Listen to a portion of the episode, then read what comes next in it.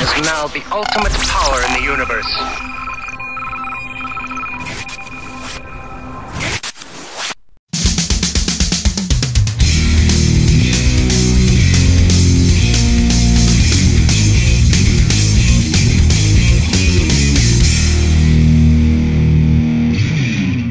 Dah lebih 3 bulan aku tak record uh, episod baru.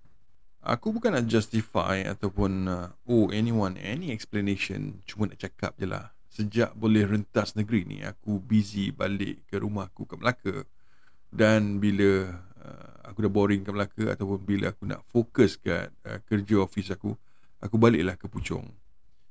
Melaka aku rasa is so relaxing, so laid back. So hari tu aku rasa aku lepak sana lebih sebulan. So you know, it keeps my sanity intact. It's good for my mental health. Aku dah lama tak rekod ni Aku rasa macam malas aku nak edit lebih-lebih Aku malas nak letak background music. Aku malas nak letak intro So aku nak berakam macam ni je Aku malas nak edit-edit Lepas ni aku nak upload je. So aku perasan yang um, Apa yang kita nak sebenarnya Bila kita pergi melancong atau makan angin? Sampai satu tahap orang yang tak boleh travel jauh-jauh dia pergi check in hotel. Dia duduk terperak dalam hotel. Kononnya staycation pun kira okey lah. Walaupun sebenarnya hotel tu dari rumah dia cuma 20 minutes drive je. Aku rasa ni sebab kita sebagai manusia ni especially bila dah ada lebih apa kemampuan atau lebih 20 sen dalam poket kita nak change in our daily routine. Kita nak benda-benda macam uh, kita nak wake up on a different uh, bed. Kita nak drive pergi cari makanan lunch uh, breakfast dinner kat tempat-tempat yang uh, bukan rutin kita. Duduk terperap in one single place bukan saja boring tetapi boleh uh, jadi depressing as well. So bila aku alternate between uh, Melaka dan Puchong aku rasa fresh aku rasa kurang stress. Tapi on the flip side aku macam sekarang ni pun dah tak adalah pergi tempat yang jauh-jauh sikit. Uh, my favorite places macam Ipoh, Penang, JB for the past 2 years sejak COVID-19 punya nonsense apa semua ni. Aku punya movement pun dah limited antara Lembah Kelang, Melaka. Uh, sedikit jauh mungkin aku pergi Muar. Kalau misalnya boleh dikira outside Melaka. Work wise dulu aku travel gila-gila dalam sebulan. Sekarang everything is done online. Of course lah, company suka lah. It's uh, cost savings, faster. Kau sekali kau bercakap, kau boleh address lah up to 250 people. Macam-macam lah kan. More efficient lah kononnya. Tapi is it more effective? Ha, itu aku tak sure. Itu kita tunggu dan lihat lah. So hari ni aku inspired to record uh, satu episod baru just to bercerita sedikit tentang harsh realities or is it rather sad realities of life? Hari tu aku ada dijemput uh, untuk apply for a position in another company and they call me up for an interview online juga.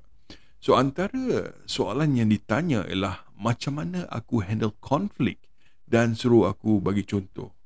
Aku bila interview ni aku tak berapa sure kadang-kadang soalan yang ditanya tu uh, macam mana apa yang dia try to achieve daripada bertanya soalan-soalan macam tu? Adakah dia try to be smart and to dissect uh, trying to act deep uh, tentang jawapan aku untuk uh, to paint a picture of my personality?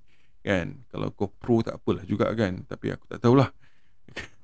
So soalan ni ditanya macam mana aku handle konflik dan uh, di tempat kerja dan suruh aku bagi contoh So aku try lah. Aku terfikir sikit pasal konflik ni. So aku uh, cerita lah kan Macam uh, Konflik di tempat kerja Ataupun di mana-mana Pada asalnya bermula dengan uh, Two or more people or parties With different and opposing uh, views. Walaupun objektif dia Remain the same But how to get to that objective Is a reason by itself for a conflict.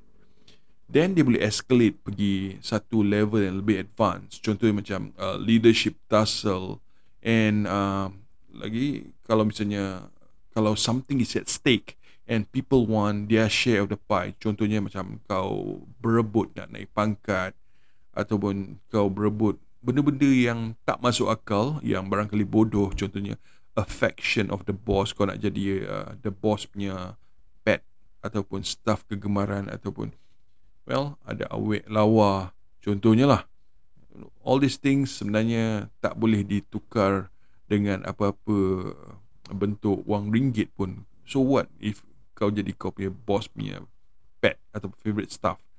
Tak tentu lagi menjamin masa depan kau. Eventually is your ability je kan.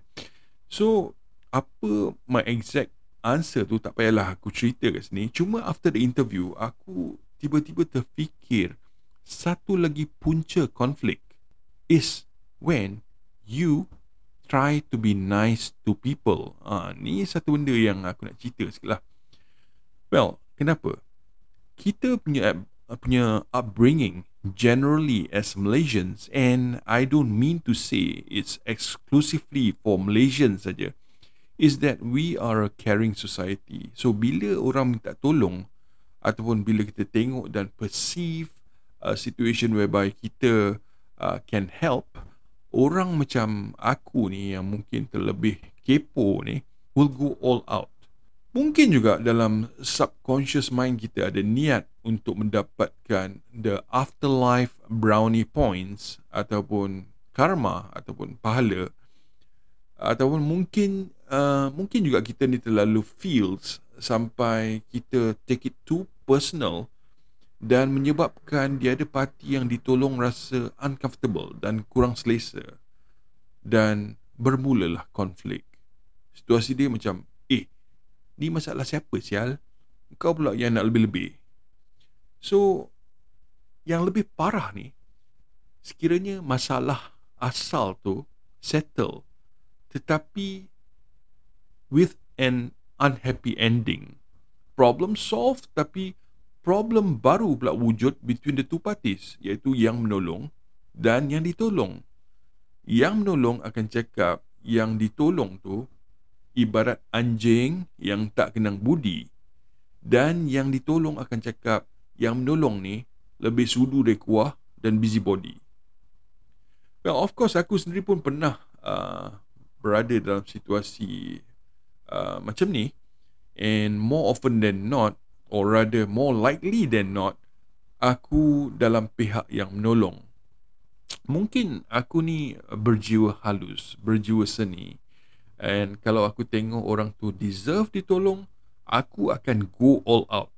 Aku akan go all out cuma aku draw limitation uh, tertentu contohnya tak melibatkan my hard earned money ataupun tidak memerlukan komitmen jangka panjang ataupun uh, aku terpaksa memastikan apa yang aku buat uh, tak akan mencuit family aku. Itu sensitive point aku yang aku protect. Other than that, kalau aku rasa is deserving, aku akan go all out. And bila aku go all out, go all out, it includes telling it straight to your ugly fucking face. Some harsh and hard truth that hurts. Intention aku bukan nak tunjuk bagus ataupun untuk flex any sense of superiority ataupun untuk memalukan orang yang ditolong.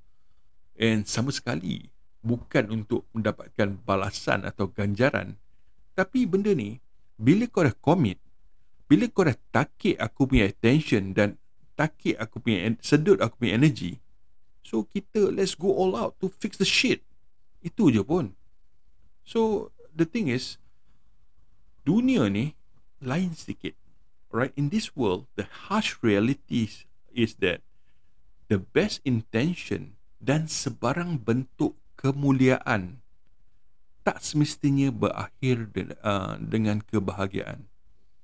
The best intention, ladies and gentlemen, in most instances may leave a bitter taste in the mouth. One problem is solved and perhaps an irreparable problem will emerge. Itu masalah dia ni.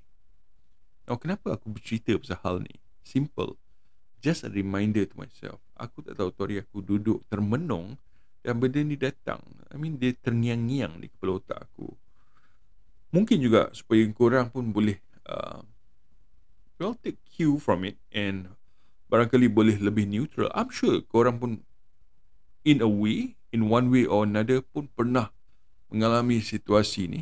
Dan hopefully korang pun agak-agak lah bila nak menolong.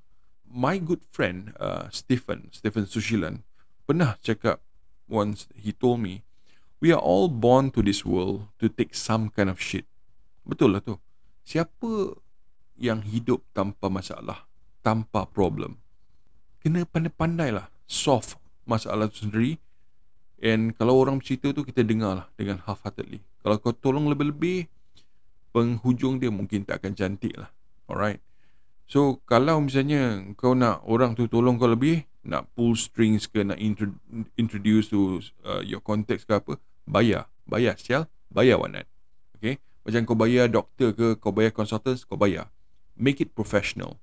Dan kepada kau and termasuk aku tak payahlah nak pull strings go out of your way to make things happen sometimes kau kena ingat eh sometimes just remember this engkau bagi stray dogs atau stray cats makan and these animals yang tak reti bercakap akan menunjukkan penghargaan yang lebih dari manusia yang kononnya berakal.